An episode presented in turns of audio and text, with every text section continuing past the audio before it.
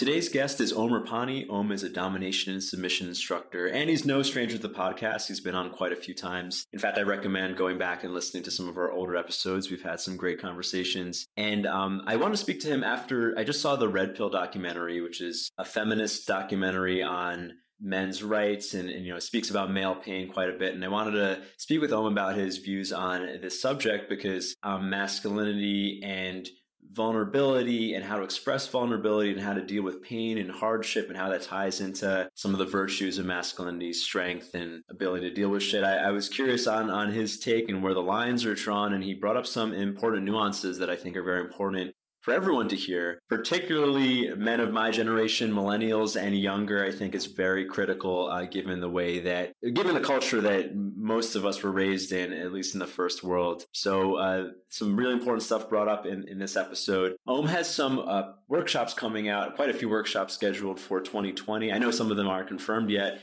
Um, he's a Tantra BDSM, uh, Tantra meets BDSM workshop levels one and two. And this is something I highly recommend. Um, I've spoken about, I mean, spoken about Om quite a bit. I quote him quite a lot. I, it's, uh, you know, not only is he a friend, but I, I really respect his work and it's had a, very positive impact on on me and I've taken his level 1 quite a few times because there's always some good stuff. So, obviously domination submission is not for everyone. However, one thing I want to point out is like I'm not really into kink myself. It's not really my jam, but the way it's taught in his workshops uh, really dig into the archetypal psychology, which I certainly find very fascinating and applicable to life and relationships and, and expression as a man or woman. I mean, sexual identity and are these archetypes apply to everyone. And listeners of the podcast can get $50 off um, by using the discount code Ruwando. Type in Ruwando at omrupani.org is where all his workshops are. If you sign up, put in the discount code Ruwando, you will get 50 bucks off. Um, he's got dates in the United States and in Europe. And if you happen to go to the ones in Europe, I will be at one of them. I'm not sure which one. I know he doesn't have all the cities confirmed yet, but I'll be in Europe for the spring and summer. I'm going to try to make it out to one of them. So if you want to meet me in person and you want to do the DS thing and you, whatever, I just want to do something fun for a weekend, you can check that out. Right now, you're listening to episode 077 Om Rupani Masculine Resilience. You're listening to the Ruwando Podcast, part of the Gotham Podcast Studio Network in New York, New York. If you enjoy the show, please subscribe and rate it wherever you listen to podcasts. Hey, Om, great to see you. Hello. Yeah. Uh, so many things to speak about today. Um, as I mentioned to you earlier, I've been going kind of deep into the red pill community and um, watched the Red Pill movie, and I'm, I'm curious on some of your takes because you and I have spoken about Rollo's work before and uh, their takes on masculinity and male man woman relating, um, and I'm curious. Uh, uh, oh, first, how how far uh, have you have you have you read anything uh, about with like the red red pill stuff beyond the rational male since we last I spoke? Have, uh, as far as I've seen I've come across their ideas more on YouTube. I think I read. I read Rollo Tomassi. I think I read Rollo Tomassi's book a while back. It's been a, it's been a little while, but yeah, I'm kind of familiar with the idea, but I'm not immersed in it. Yeah, yeah. I mean, I read Rational Male. I think uh, one of the last times we spoke, we we spoke about that. Um, and one thing I found interesting, I, I, have a client, I have a couple clients who come from that community, and there's things I agree with, there's things I disagree with. But one thing I was actually very impressed by was how systemized uh, it is, and I think that's one of the negatives, even like their system of masculinity. And I'm, uh, I, I, before we jump into like specifics, I'm, I'm, curious what your take is on on it in general. Of like kind of it's kind of like a harsh stance on man woman relating, but they have a lot of rules, and I'm curious what your what your take is on it. I don't. You need to be a little bit more specific for me. I don't. Give me something more specific. I don't know what your. I don't know what the global sure sure. There's uh, well, let's let's back up a, a second. So, uh, one thing that came up in the Red Pill movie um, was I was actually kind of disappointed that there's a lot of guys uh, basically complaining about their pain and like dumping it on oh society's not taking care of us and stuff. Which I, was actually hoping like uh, they would have a really good argument for men's rights and stuff like that. But instead, it was a lot of guys kind of whining and being unmasculine. And I guess like the the, the main thing I, I want to speak about with you first is like how how men deal with their pain, especially in relationship to women. Um, and yeah, it's a. It sounds like a big topic. Nothing's popping up in my brain on how men process. Okay. Okay, actually. Conversation All might end up being, but I'm trying to think. I'm like, like. right. So sorry, I, I might have started a little too abstract there. But we can we can we can shop and stuff. Um, okay, actually, let me let me boil to this down to a more concrete idea. Um,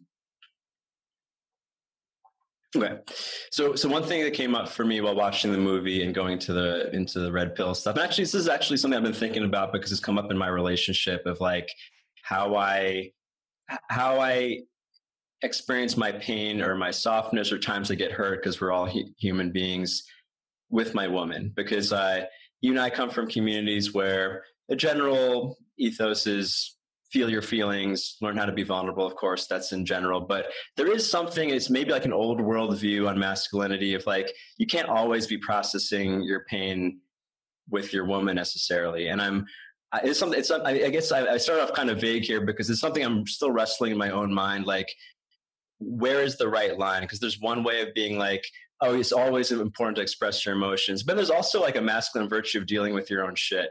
And I'm curious uh, if you have any thoughts on that. Say for a man in a relationship, or yeah. Mm. that that I can say something. I mean, I kind of agree with your premise. I think there is a balance in there about men being open hearted, men not being shut down, men not suppressing their emotions, and also not laying all their emotions, all their pain, all their struggles at the feet of the woman they're in a relationship with. I don't think women tolerate that for too long. And I think there is a difference. The attraction level for you will go down. Mm-hmm you do that too much. And I think so. Again, this has to be a little bit nuanced. Otherwise, people always, especially in today's climate, everybody is interpreting everything as either or. Mm-hmm. So it's. I think women actually thrive if if a woman really loves a man, if she feels this is my guy and I want to build with him, then being of use to him in his struggles, being of help to him through a tight spot can be beautiful. Women thrive on that. Men and women can bond deeper when that happens. But what I've seen not work is when men kind of tend to go into a collapse and kind of leave all their misery and their collapse at their women's feet. And that can be a, almost like a trigger, like a switch off of attraction in a women's system because they need their men to hold their own. They don't expect them to be perfect. They don't expect them to be never be challenged, but they do want to see their men rise to the challenge. Mm-hmm. They want to feel that their men have lost, that their men have given up. This is a thing. This is a topic that I've written about elsewhere. This is, you know, this is a again. I shared this a while ago. The beautiful passage in uh, Grapes of Wrath, right in the opening pages that I shared in my men's class, and I've written about it. Uh, it's like I think it expresses this entire dynamic in like one paragraph. I actually shared that paragraph about you know it's the Dust Bowl and the crops mm-hmm. have completely been destroyed by, and that Steinbeck describes the scene as the men are out in the field, looking at the devastation of their crops, and they're completely at a loss because this is a big hit. It's such a huge hit. They don't know what they're going to do. And he describes the scene as the men are looking at their fields and the women are looking at their men. Mm-hmm and the women are looking at to see if our men are going to break. Mm-hmm. Are our men is this hardship so bad that our men are going to break? And then the women observe something in men's their men's expression, and they they again I have uh, I have to read the passage. It's absolutely gorgeous, but to some degree they they perceive them going from feeling completely crushed to kind of getting pissed a little bit maybe. Mm-hmm. And they observe that in their men, and they know our men are not going to break. And if the women know that, they say, we're fine. We'll deal with the rest. Hmm. So as long as they they feel their men are intact, they feel their men are ready to put their shoulder into whatever challenge has come in, I think women can be amazing partners. I think that's what a true marriage is supposed to be. That when hardships come your way, neither the man or the woman collapses and they shoulder together and they love each other and they support each other. The great romances have this in them all over the place. Mm-hmm. It's, it's, men and women get hit by something really challenging. Could be as devastating as the illness or death of a child. It could be nature. It could be economic distress. There are great novels of uh, from the Great Depression that kind of depict this camaraderie that men and women had when faced with amazing challenges against very terrible odds. And I don't think women think less of their men if their men go through a down phase or if they feel challenged. But what they don't want to see is the men kind of collapsing and escaping. Hmm, mm-hmm. Because that, to some degree, he's kind of almost breaking the contract between men and women. He's yeah. not there for her, and he's collapsed within himself. And to some degree, she feels alone in a way in that partnership. Hmm. If that yeah. happens, I think women have a very limited tolerance for that. Hmm.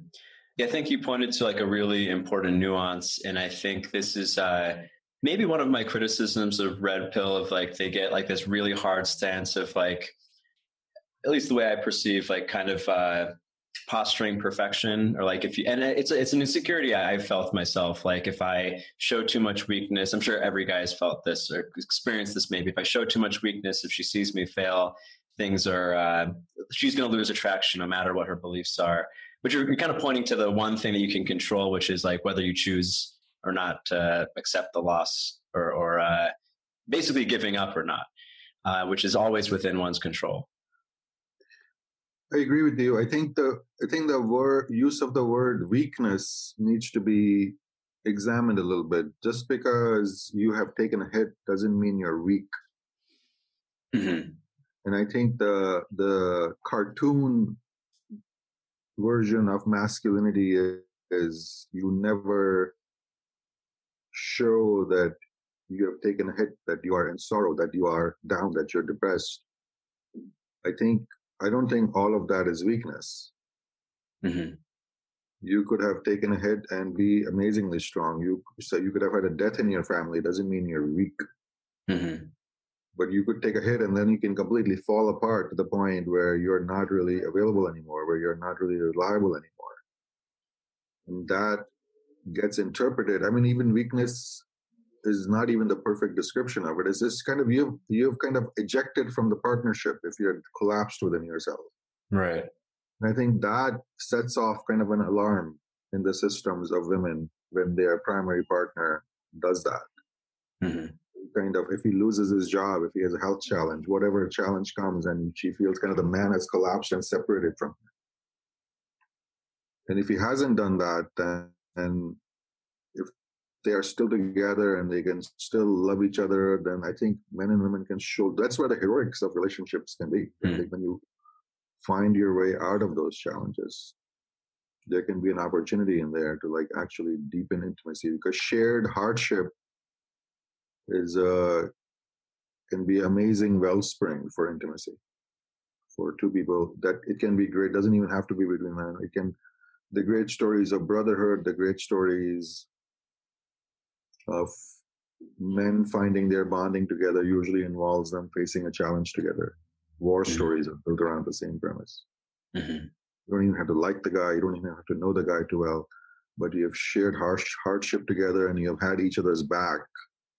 That automatically generates a bond. It generates love. It generates loyalty. Hmm. Can you speak more on the the contract you mentioned? I, I think it would be great to maybe unpack that in terms of man woman relating or any relationship, I guess? I think women pick men because they feel the man is going to contribute something to their life. They, they pick men. I think we all do. I think it's simply logical. But our, I think our, uh, what do you call it? Our, not standards, but our qualifications are what we need from each other is different. Our needs are not completely mirrored. Mm-hmm. I think women more than men are looking for strength. It's they're looking for this also I wrote about recently. At, at one level, they are looking for that protection and provision because that is one aspect of the male female dynamic. It may not apply as much in the civilized world, where people are so independent and our societies are relatively safe. Mm-hmm. But so those at every level, I think there are we are looking for qualities in each other that we feel will make our lives more whole and more rich. So this, I think, looking for a man who is strong, someone who can provide form to the feminine chaos, someone who can kind of stand in the fire and be solid, is one of the things that attracts strong men to women. So if the men kind of abandon that, if the men abandon that strength, then it's like you've kind of broken the contract of why the women picked you in the first place. Hmm. That was one of the things on your resume is they said, I need this. That's why I'm mm-hmm. saying yes to you. And if you stop doing that, that becomes problematic. That lowers the attraction level the woman has for that man. Hmm. Mm-hmm. Yeah, that was one thing that uh, you know in that red pill documentary that kind of irked me at how I, I was calling it these guys were being unmasculine by complaining uh, women treat us this way, but like uh, yeah, I guess the point it's to to what you said that they're kind of opting out of the the, the purpose of masculinity in a relationship or society by complaining about problems they're unwilling to fix in themselves or deal with. I'll have to watch this documentary. I've heard a lot about it. I've seen clips. Um, yeah, it was on my like watch list for a long time, and I was very excited to watch it, especially with my yeah. girlfriend. But I found it. I, I, was kind of disappointed. Maybe it was. It's been a couple years. Maybe it was uh, more profound back then. But it's basically a feminist recognizing, oh, men have feelings too. Big revelation. I kind of found it right.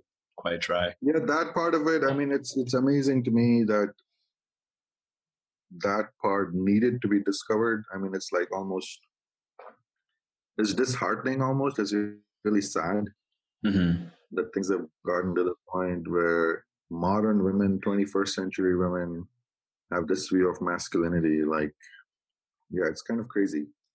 Yeah, and uh, I mean, good. It's uh, you know, the women are the ones always banging the drum about empathy, empathy, empathy, and like the amount um, lack of empathy I've seen. And I've seen the clip. I remember one specific clip. I think it was in the movie where feminists. I think it was at some university where feminists are like being really horrible in their language and their attitude towards men who are trying to hold a men's rights meeting, and their mm-hmm. agenda was male suicide. I don't know if this clip was in the movie. This woman is completely in this guy's face, and they shut down mm-hmm. the meeting. Mm-hmm. mm-hmm saying any men's right activists are basically anti-feminist or anti-women. These guys were there to discuss the alarmingly high rate of male suicide. Mm-hmm. And I'm like, I look at that and I'm like, I, I don't even care you're a woman. I don't even care you're a feminist. You're a fucking sociopath. You're like, like what what's wrong with you? Mm-hmm. I mean, how how clouded are you by your feminist bullshit? Just how much has your gender studies and feminist studies and victimized studies department brainwashed you that you are so fucking blind to the human beings that are standing in front of you. The, and these statistics are not made up. Men, men kill themselves on magnitudes higher than women. I mean, don't you have fathers? Don't you have brothers? Don't you care what's happening with half of the population? And here you want to stand up and say any anything men need, the feminist can provide. I'm like, you are out of your fucking mind and you're a repulsive human being. This is why I think it's really repugnant. Mm-hmm. Especially what's happening on campuses and especially what's what's falling under the banner of feminism. And then women come out and say, no, feminism is only about women's equality. Yeah, that's women equality. Women in a guy's face calling him horrible things because he was there to host or participate in a men's meeting that wanted to talk about male suicide. I'm like, this is repugnant. So if men are protesting about that, and I think there is a deep hypocrisy in that aspect that women are the one and the feminists are the ones saying men are horrible and we are all full of love and empathy and understanding. And I'm like, and this is how you act, you're full of shit. Mm-hmm. You know, it's like it's really disgusting. So if, if men are protesting that aspect, how certain women are acting in society and complaining about that, I'm on board with it. I think those people are shit. Hmm. I think they should be opposed. I think they should be protested, and I don't think you should back down from it. I don't think I don't even care about the man woman dynamic. As a human being, you're being right. total asshole. It is yeah. not a yeah. man woman issue, man. It is a man woman issue in the sense that men commit suicide more than women. I would think women would be interested in talking about it. Women have not come from a different fucking planet. Don't you have fathers and brothers you care about? Right. Yeah. Male returning soldiers are killing themselves at a rate that is horrifying. The suicide rate among returning veterans is absolutely fucking horrifying. These are your brothers. These are your husbands. Do, do you not care about the men around you, about the men in your life? Is this not part of your problem? It's like mind boggling to me. This is not a man woman fighting issue. This is a human issue. This is a societal issue. What kind of a citizen are you being? What a human being are you being? It's shocking to me. So as far as that goes, men complaining about those aspects about the lack of empathy on women's part towards men's misery, then yeah, I think they have a legitimate point. I don't think it's all about personal relationships or whatever the dynamic in there is. I think a lot of it has to do with how men are being treated at a societal level and how their overall misery is kind of being discarded. And I think it is nonsense. I think it is deep hypocrisy when that's happening. Yeah, I mean, I mean, maybe it's because I'm in this space a lot and think about these things, or I just, I just found that the fact that that whole movie made that a revelation was like ridiculous. Like, yes, people on both sides are lacking compassion for the other side, so they can maintain a victim identity. As like, I thought the movie could have gone deeper than that. Is what I was my disappointment. We'll, we'll, discuss the movie some mm-hmm. other time. Yeah, yeah. Listen, even the clips I have watched of topics like this, they have been a revelation to me. I didn't know many of the numbers, for instance, mm-hmm. that uh, workplace injuries and deaths for men are like astronomical compared to women. Mm-hmm. Men get longer sentences for the same crimes compared to women. I actually was not that familiar until recently that men's suicide rates were that alarmingly high compared to women. Why do you think that is? Actually, boys are falling so far behind in school compared to women. Universities are like graduating 60% women, 40% men, and women are still whining about we need affirmative action for women. I'm like, when does this stop?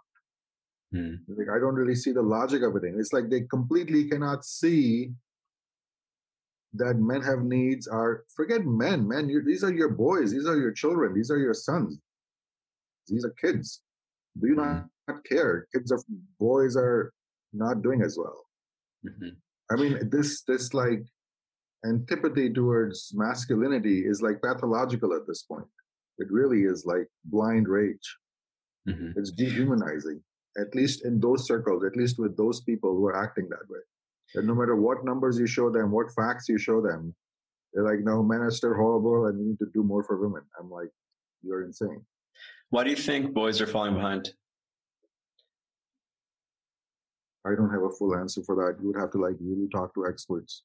Okay, fair enough. I don't have children. I don't I don't quite know. I mean they would the the some of the explanations I've heard but I'll tell you one thing I firmly believe in. I feel the the absent of fathers is a huge contribution to the pretty much falling apart mm-hmm. of masculinity in young men. And I think that is a huge factor. That mm-hmm. one, that one I can feel in my bones. Mm-hmm. Apart from that, people have pointed out that you know, like I don't know what the number is, 78, 80 percent, 75 percent of teachers are women, and a lot of this. This I've heard from a couple of friends who have sons that pretty much uh, schools, especially uh, early grades, probably higher grades too, have like completely become feminized. Uh, boys are supposed to just sit there and be quiet and behave nicely, as girls tend to do. Where boys tend to be more robust, they want to run around, they want to play fight, and they want to tussle, and all of that is being forbidden in a lot of places. and a lot more boys and girls are being uh, put on medication to calm them down. And I'm like, none of that is really good. It's almost like you're taking half the population and finding them inherently wrong. You don't have a way of accommodating their nature. I'm like, that can't be good. You can't have an entire education system that's leaning towards feminine nature.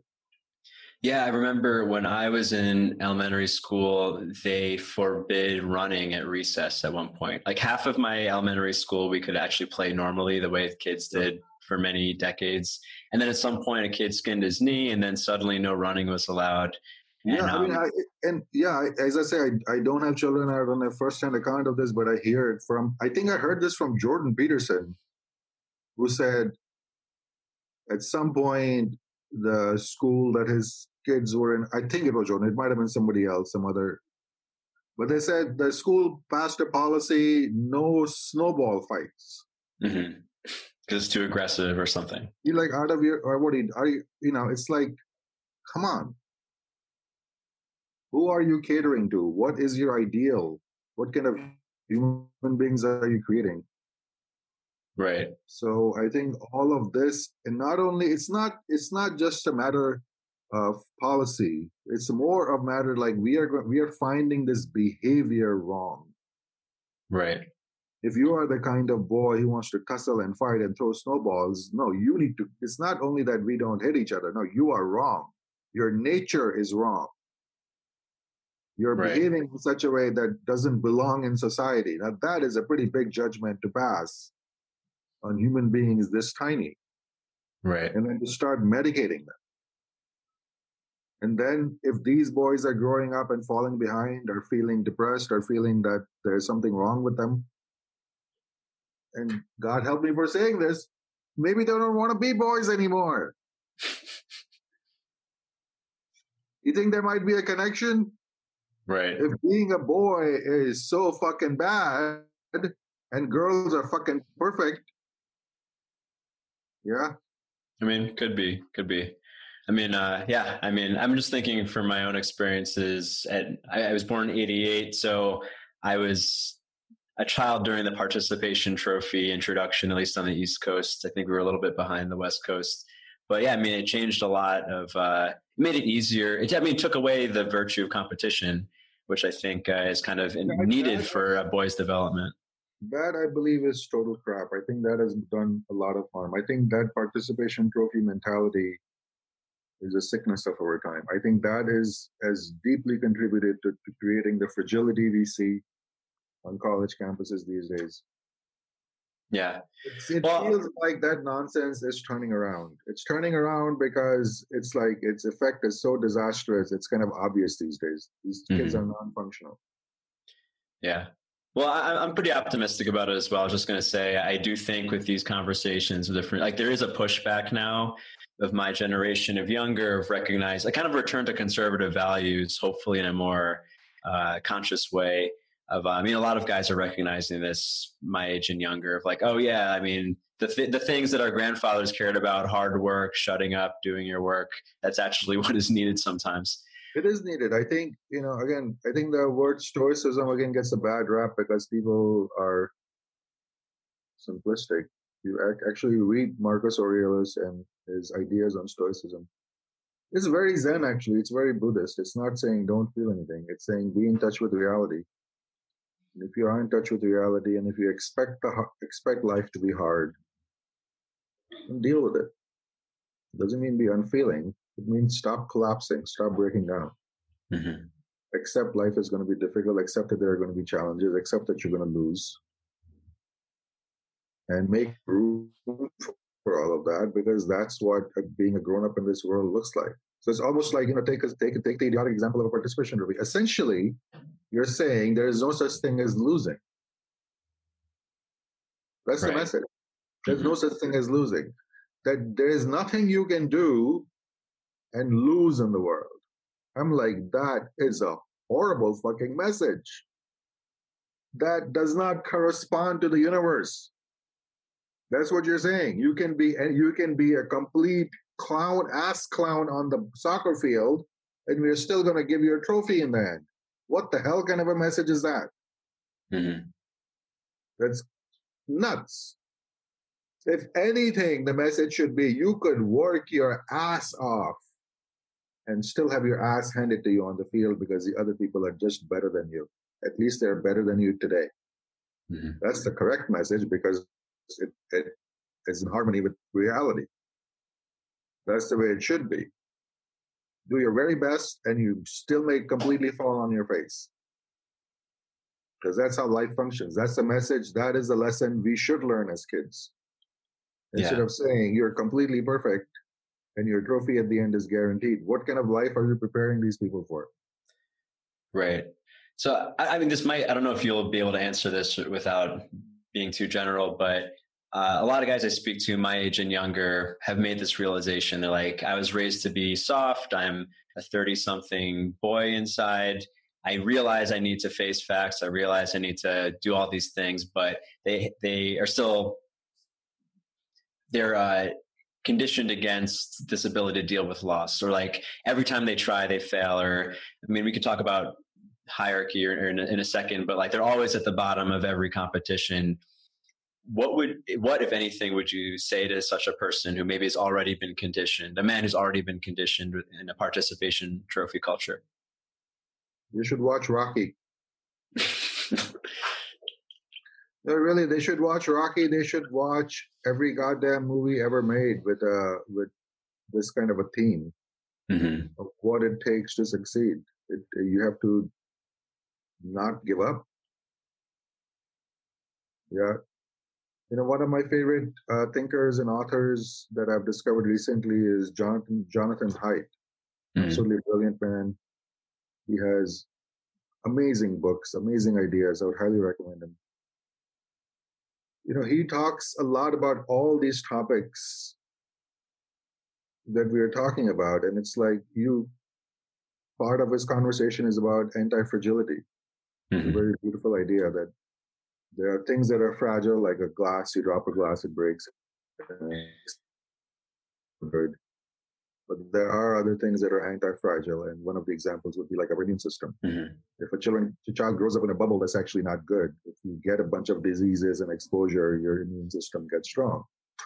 And the premise is, well, we are strong. Human, the human spirit is anti-fragile it's not advisable to keep us in a bubble. We actually grow weaker. But if you throw challenges at us and we face the challenges, we become stronger and stronger and stronger. And all hero, all stories, whether it's a heroic journey at the level of Joseph Campbell, whether it's Rocky, they are basically deal with this. That you, uh, you will be handed setbacks, you will be handed losses, you will be kicked in the face.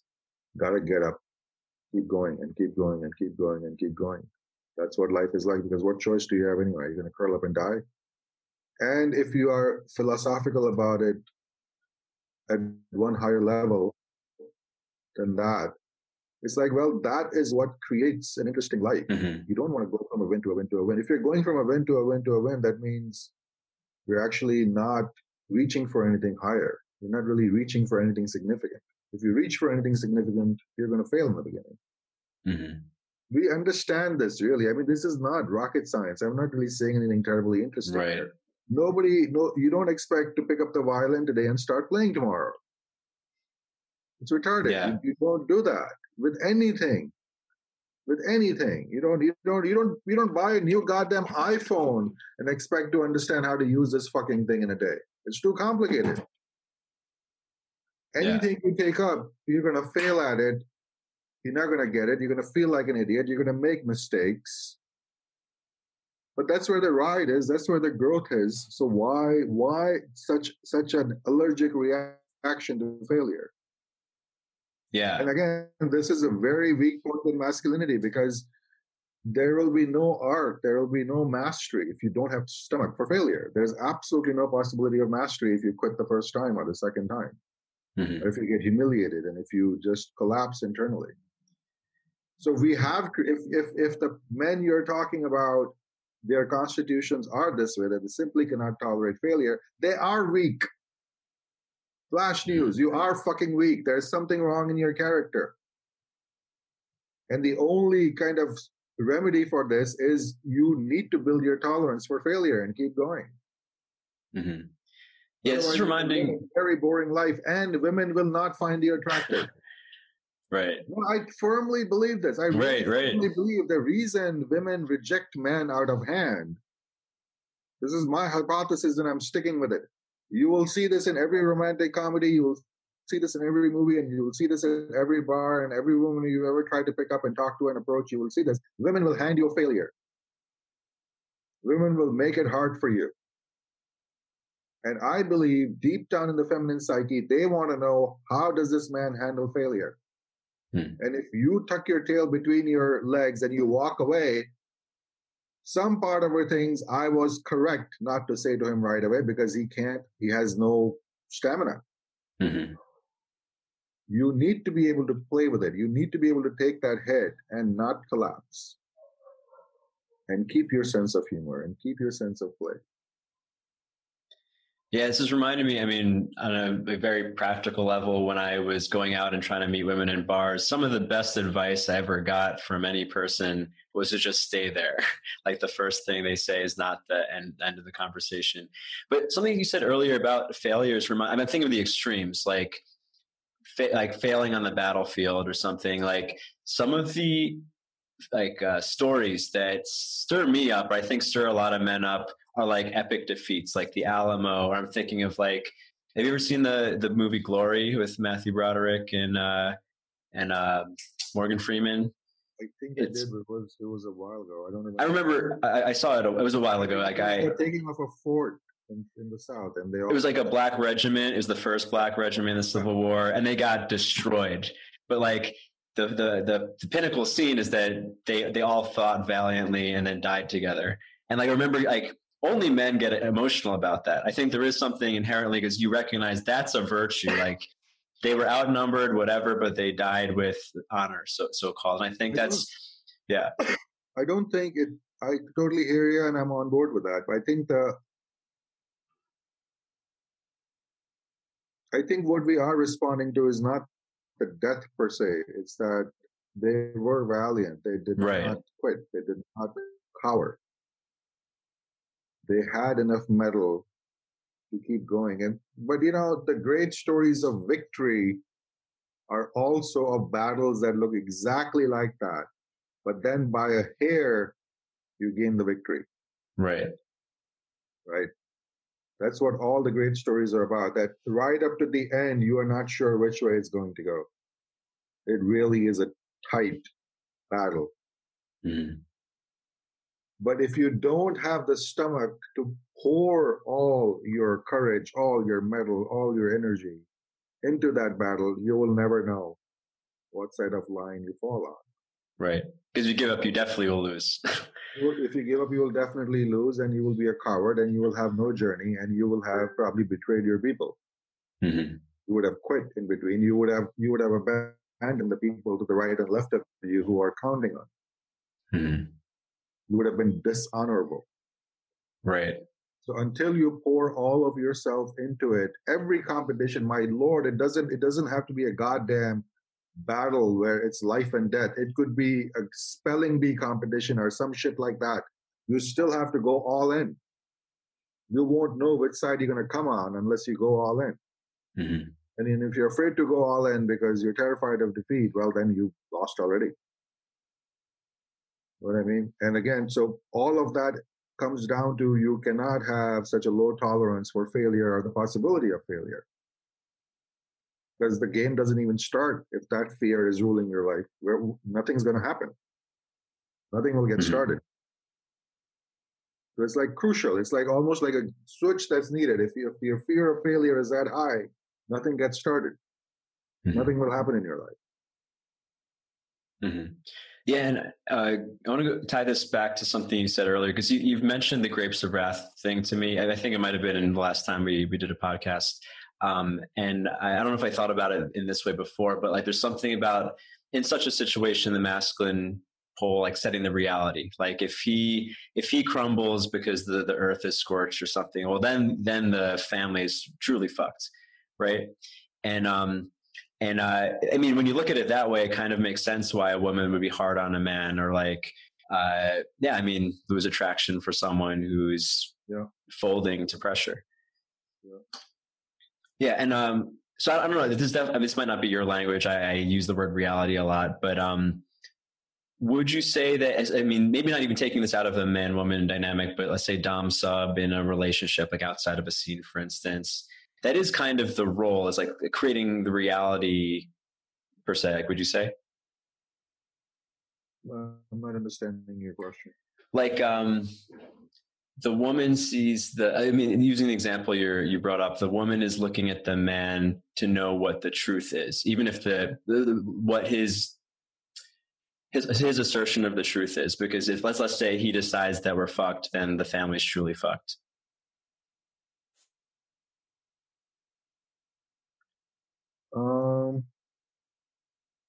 i don't that's not completely resonating with me. I would I don't think whether you're looking for confirmation of truth or reality from the man. You kind of need, I think women are looking to see that the man is still present and solid and functioning and useful.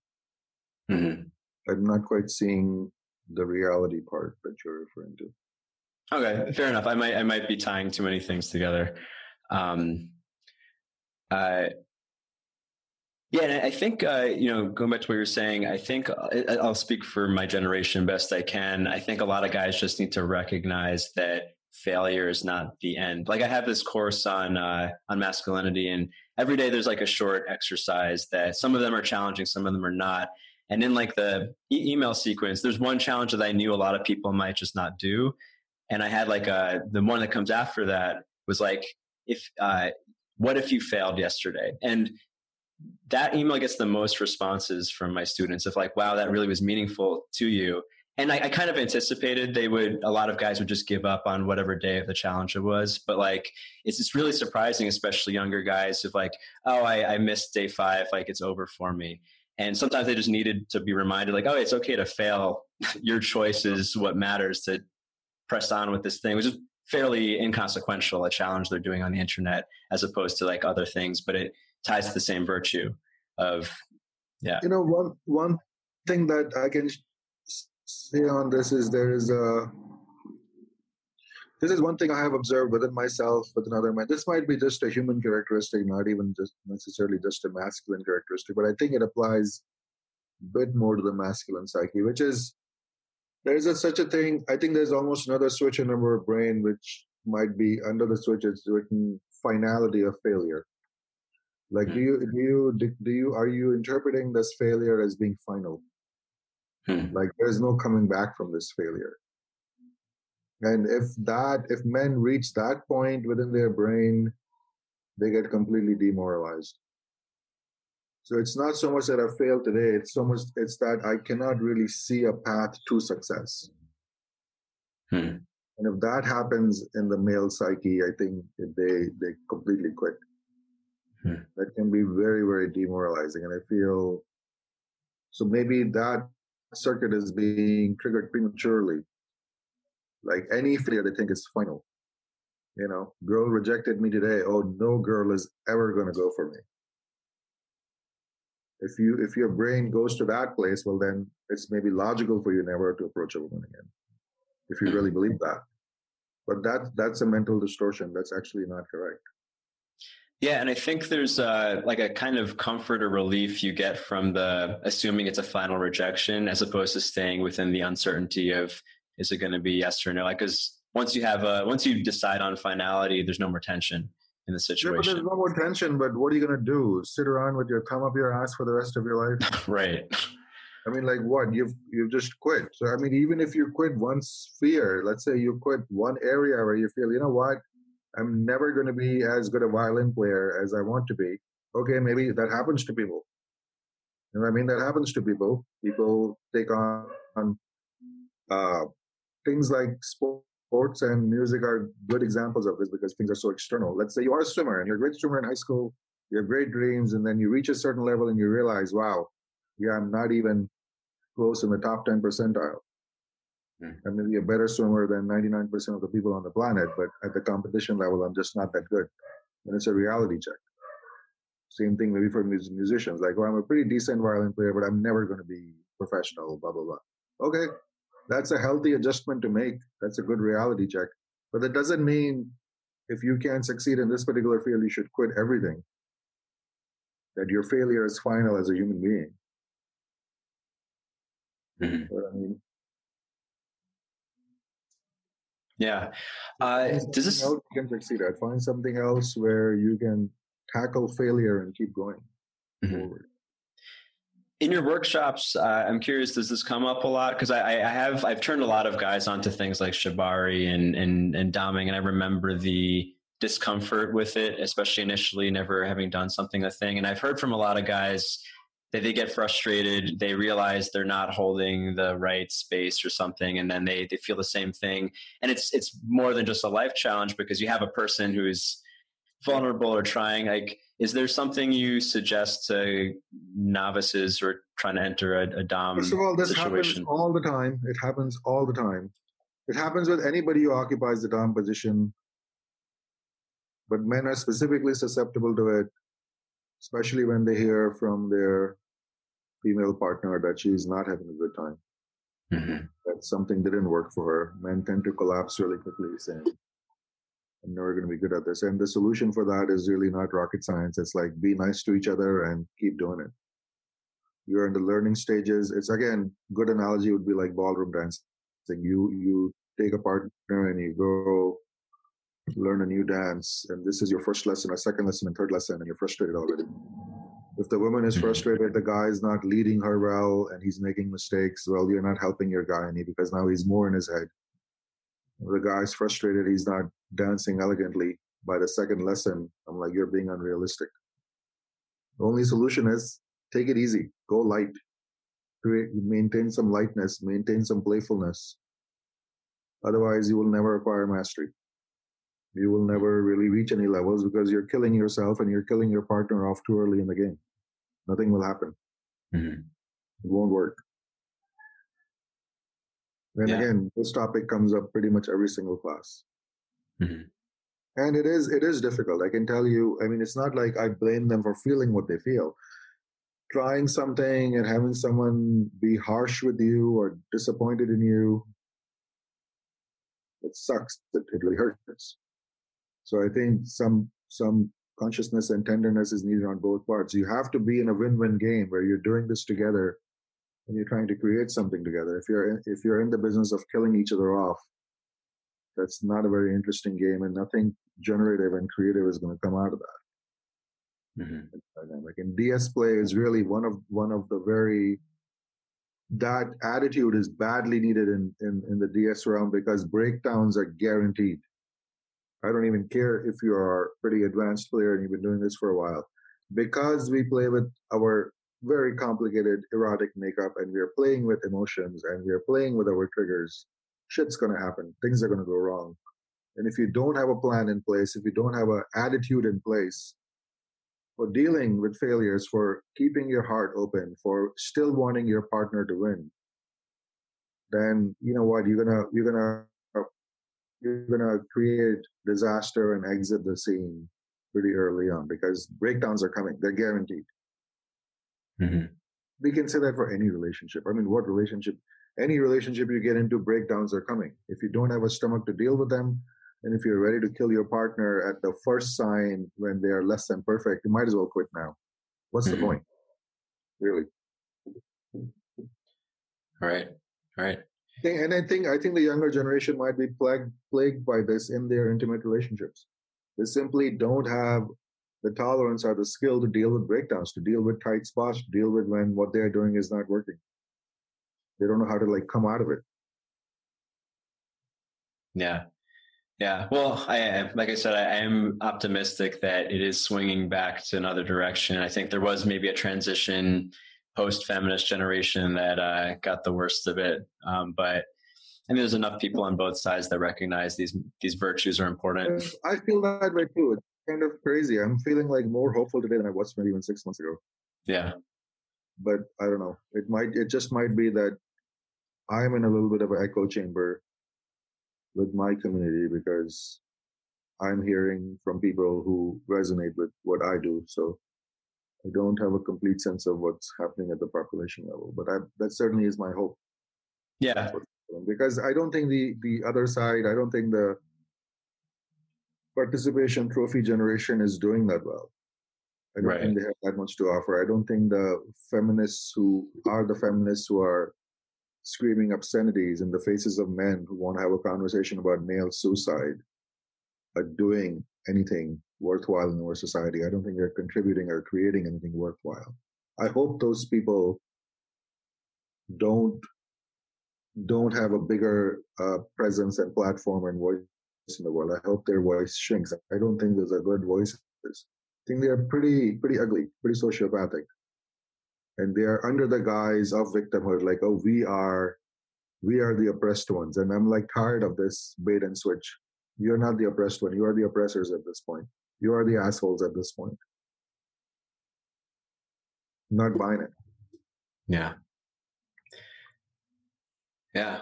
Well, uh, I think this is great to speak about uh, failure and resili- resilience. Um, uh, I know you said uh, you have one workshop for sure in Amsterdam, and you're looking at other cities in Europe this spring. I have two workshops in Amsterdam, uh, June 6th and 7th, and then the weekend after that, I'm teaching my level one and level two. And I probably will be teaching in other cities in Europe, still figuring out the logistics. Might be in Berlin, might be in Prague, Cool. possibly Vienna. We'll see. Yeah, Yeah. I'll be in. Uh, I'll be in Also Berlin in Sweden. July, so I'd love to stop by if it happens to line up.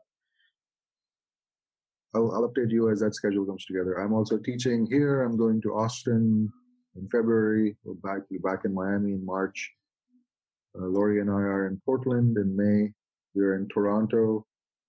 I think also in later in March. So there's a bunch of classes. You can just go to Mhm. omrupani.org. Everything's listed there. Mhm. Cool. Awesome. All right. Well, thanks, Om. My pleasure, Rolf. Hey, thanks for listening to the podcast. If you want to catch the rest of my work, go to Rwando.com. Catch me on social media at Rwando, and please do not forget to subscribe.